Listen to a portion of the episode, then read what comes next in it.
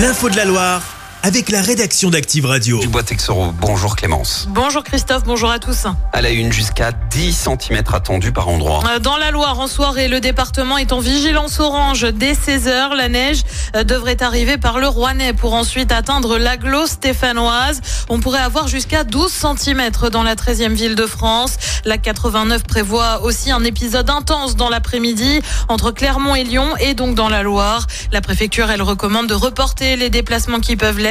Les infos et le détail des perturbations, c'est sur activeradio.com. Et puis le Nord et l'île de France ont eux été touchés la nuit dernière. On a recensé euh, plus de 10 cm dans l'heure, par exemple. Les transports sont perturbés dans de nombreux départements. Euh, Ce matin, Bison Futé a enregistré plus de 1100 km de bouchons cumulés dans toute la France. Une action en coup de poing des agriculteurs. Et oui, ils ont bloqué l'usine Lactalis à Andrézieux ce matin et convergent en ce moment vers Leclerc. Ils vont retirer des produits qui appartiennent à Lactalis comme président ou encore Galbani. Le but évoquer le profond désaccord et des négociations qui n'aboutissent pas autour du prix du lait. Une mobilisation à l'appel de la FDSEA et des jeunes agriculteurs de la Loire. Eux appellent un jeudi noir. Aujourd'hui, les policiers font entendre leur colère avec un service minimum à Saint-Etienne. Seules les urgences sont traitées. Les raisons de la colère, les Jeux Olympiques de Paris cet été.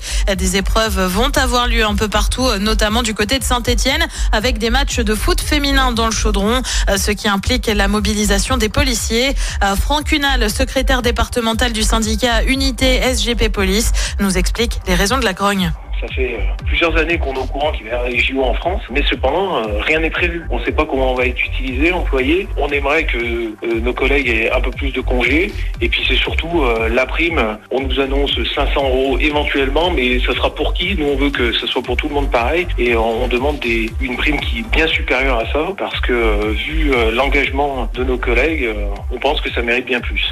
On est écouté, mais on n'a pas de réponse. Donc on en veut et surtout on les veut rapidement. Des propos recueillis par Marnie Poyer. Et puis à 18h30, eux appellent à se retrouver place Jean Jaurès à Saint-Etienne. Manifestation féministe à l'appel des jeunes communistes de la Loire pour défendre les victimes et dénoncer l'impunité des agresseurs, notamment pour les violences sexuelles. Les jeunes communistes évoquent notamment l'affaire Depardieu. On le rappelle, l'acteur est visé par plusieurs plaintes pour viol et agression sexuelle. Lui conteste les faits reprochés. Il avait plus d'un gramme sept d'alcool dans le sang. Un homme interpellé mardi sur les coups de midi et demi. à Place Fournéron à Saint-Étienne. Il a percuté une voiture avec son propre véhicule avant de prendre la fuite. Il a finalement été arrêté et placé en garde à vue.